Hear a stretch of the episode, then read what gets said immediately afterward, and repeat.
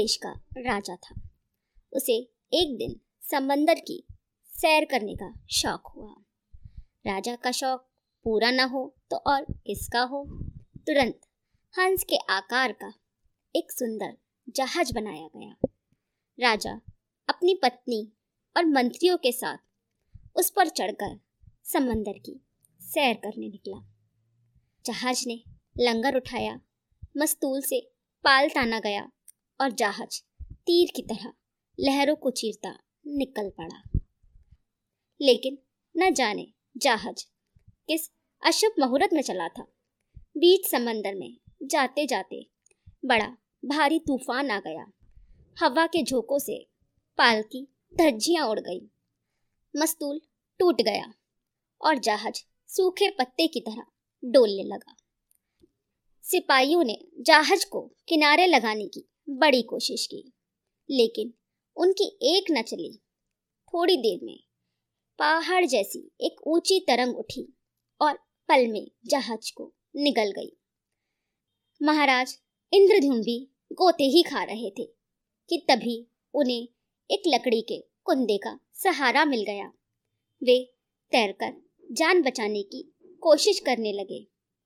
थोड़ी देर बाद उन्हें ऐसा मालूम हुआ कि उस कुंदे का दूसरा सिरा पकड़कर कोई और भी तैर रहा है। महाराज ने पूछा, कौन है? उधर से जवाब आया, मैं रानी हूँ। यह सुनकर महाराज को पहले तो बड़ी प्रसन्नता हुई, लेकिन तुरंत मन में विचार आया कि आखिर हम कितनी देर तक इस विशाल समंदर में इस तरह तैरते रहेंगे। उन्होंने रानी से कहा, चाहे कुछ भी हो, इस लकड़ी के कुंदे को मत छोड़ना। अगर भगवान की कृपा हुई तो हम दोनों इसी के सहारे पार लग जाएंगे। आखिर हुआ भी ऐसा ही। उसी लकड़ी के कुंदे के सहारे तैरते हुए राजा और रानी दोनों किनारे पहुंच गए। और कोई होता तो उस लकड़ी के कुंदे को वहीं छोड़कर अपनी राह चलता चला जाता, लेकिन राजा और रानी ने ऐसा नहीं किया।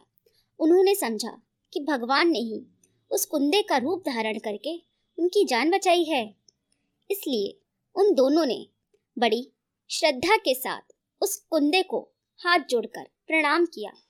तब महाराज ने रानी से कहा, रानी, इसी कुंदे के कारण हम दोनों की जान बची है।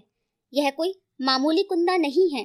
इसलिए हम इस कुंदे से 2 देव मूर्तियाँ बनवाकर उन्हें मंदिर में रखेंगे और उनकी पूजा करेंगे। राजा ने रानी के सामने अपना विचार प्रकट किया। तब रानी ने जवाब दिया, आपकी बात बहुत अच्छी है, हम ऐसा ही करेंगे। इसी लकड़ी के कुंदे ने हमारी जान बचाई है। राजा और रानी उस कुंदे को लेकर अपने महल में पहुंच गए। दूसरे दिन तक पूरी राजधानी में यह बात फैल गई कि एक लकड़ी के कुंदे ने राजा की जान बचाई है। इसलिए राजा उस लकड़ी के कुंदे से दो देव मूर्तियाँ बनवाना चाहते हैं। बस अब क्या था, देश के कोने कोने से शिल्पीकार आकर राजा के दरबार में जमा हो गए। हर कोई चाहता था कि मूर्तियाँ बनाने का काम उसी को सौंप दिया जाए। इतने बड़े बड़े शिल्पकारों को अपने दरबार में देखकर राजा बड़ा चिंतित हो गया। आखिर मूर्तियां बनाने का काम किसको सौंपा जाए?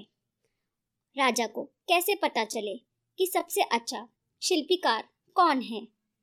इसलिए राजा ने सबसे कह दिया कि वे इसका निर्णय अगले दिन करेंगे।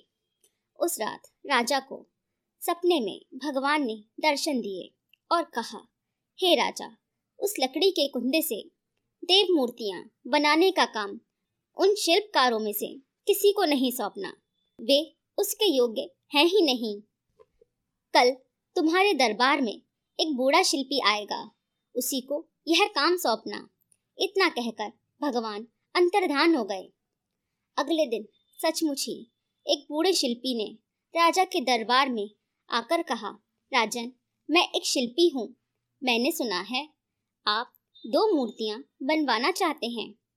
मैं आपकी सेवा के लिए तैयार हूँ। लेकिन वह शिल्पी बहुत बूढ़ा था वह तो बगैर लाठी के चल भी नहीं सकता था। इसीलिए सभी दरबारी कानाफूसी करने लगे कि है खुद से तो चल नहीं सकता, मूर्तियाँ क्या खाक बनाएगा। लेकिन राजा ने अपने सपने की बात याद करके उसी को यह काम सौंपा। तब वहाँ और जितने शिल्पी थे सब मन ही मन राजा को कोसते हुए चले गए। लेकिन हर किसी के मन में यही आशा थी कि जब इस बूढ़े शिल्पी से काम नहीं होगा तो राजा उन्हीं को बुलाएंगे। उस बूढ़े शिल्पी ने पहले राजा के सामने कुछ शर्तें रखीं। उसने कहा, जब तक मैं ये मूर्तियाँ बनाता रहूं तब तक कोई मेरे पास न आने पाए। मैं एक बंद घर में बैठकर मूर्तियाँ बनाऊंगा।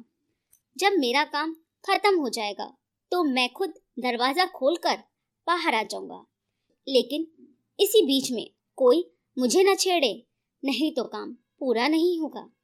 राजा ने उस बूढ़े शिल्पी की सभी शर्तें मान ली। लेकिन उसके दरबारियों ने मन में कहा, देखें यह बूढ़ा अंधेरे में बैठकर कैसी मूर्तियाँ बनाता है। क्या यह डरता है कि इसकी मूर्तियों को कहीं नज़र लग जाएगी। सभी दरबारी मन ही मन यह सब सोच रहे थे। तब राजा ने शिल्पी के लिए एक घर बनवा दिया। वह बूढ़ा शिल्पी उस लकड़ी के कुंदे को लेकर घर में बैठ गया और अंदर से सारे दरवाजे बंद कर दिए। यूं ही कई दिन बीत गए। बूढ़ा खाना खाने के लिए भी घर से बाहर नहीं आता था। आखिरकार कुछ शिल्पियों के मन में यह इच्छा हुई कि जाकर देखें बूढ़ा अंदर करता क्या है। उन्होंने उस बूढ़े के घर के पास जाकर बड़ी देर तक दरवाजे के छेदों से कान लगाकर सुना, लेकिन उन्हें कहीं किसी तरह की कोई आहट न सुनाई पड़ी। उस घर के अंदर एकदम सन्नाटा छाया हुआ था। तब उन्होंने राजा के पास जाकर कहा, महाराज, उस बूढ़े ने तो आपको अच्छा चकमा दे दिया है। वह तो उस घर में है ही नहीं। उस घर से तो किसी तरह की कोई आवाज़ ही नहीं सुनाई देती है। वह बूढ़ा सबकी आंख बचाकर लगता है भाग गया है। लेकिन राजा को तो उस बूढ़े बाबा पर पूरा विश्वास था, इसलिए उसने उन दुष्ट शिल्पकारों को खूब फटकारा और वे अपना सा मुंह लेकर अपने घरों को लौट गए। और कुछ दिन बीत गए, लेकिन बूढ़े के घर के दरवाजे अभी भी नहीं खुले थे। तब फिर कुछ शिल्पियों ने आकर राजा से कहा, राजन, बूढ़े के घर में तो अभी भी बिल्कुल सन्नाटा है। कहीं बूढ़ा भूख से मर तो नहीं गया। उसे कुछ ना कुछ तो जरूर हो गया है। उसके घर से कोई आहट नहीं सुनाई देती है, नहीं तो वह अब तक मूर्तियां बना चुका होता। इस बार राजा को सचमुच शंका हो गई। शिल्पकार दिन रात राजा के कान भरते, जिससे एक दिन राजा का धीरज भी टूट गया। तब राजा ने बूढ़े के घर के पास जाकर दरवाजा खटखटाया, लेकिन अंदर से कोई जवाब नहीं आया। तब राजा ने निराश होकर जबरदस्ती दरवाजा खुलवाया, लेकिन अंदर जाकर देखने पर आश्चर्य, ना वहाँ वह बूढ़ा शिल्पी ही था और ना वह लकड़ी का कुंदा ही। वहाँ दो सुंदर देव मूर्तियाँ पड़ी हुई थीं। उन मूर्तियों का रूप देखकर राजा मंत्रमुग्ध हो गया। लेकिन इतने में उसे पता चला कि उन दोनों मूर्तियों के ना हाथ हैं और ना पैर। राजा सोचने लगा, यह कैसी मूर्तियां हैं। इतने में भगवान की उस मूर्ति ने कहा, हे राजा, तुमने बेवजह उतावलापन दिखाया।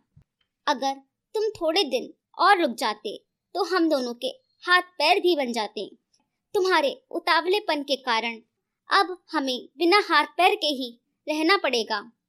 राजा इंद्रधूम ने भगवान को दंडवत प्रणाम करके कहा, भगवान क्षमा कीजिए, मुझे शंका हो रही थी कि कहीं वह बूढ़ा शिल्पी मर तो नहीं गया, इसलिए मैंने दरवाजे खुलवाए।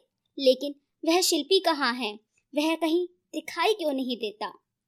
तब भगवान ने कहा, मैं ही वह बूढ़ा शिल्पी हूँ। अब महाराज को अपनी भूल का एहसास हो गया था। लेकिन वह कहते हैं ना, अब पछताए होत क्या, जब चिड़िया चुग गई खेत। राजा ने तुरंत सागर के किनारे पुरी में, जहां उन्हें वह लकड़ी का कुंदा मिला था, एक बहुत भव्य मंदिर बनवाया। उस मंदिर में राजा ने दोनों मूर्तियों को स्थापित करवाया। तो दोस्तों, उसी दिन से उड़ीसा का जगन्नाथपुरी मंदिर बड़ा भारी तीर्थ स्थान बन गया है। आज भी दुनिया के कोने कोने से लाखों लोग हर साल जगन्नाथ जी के दर्शन करने आते हैं और उनका आशीर्वाद प्राप्त करते हैं।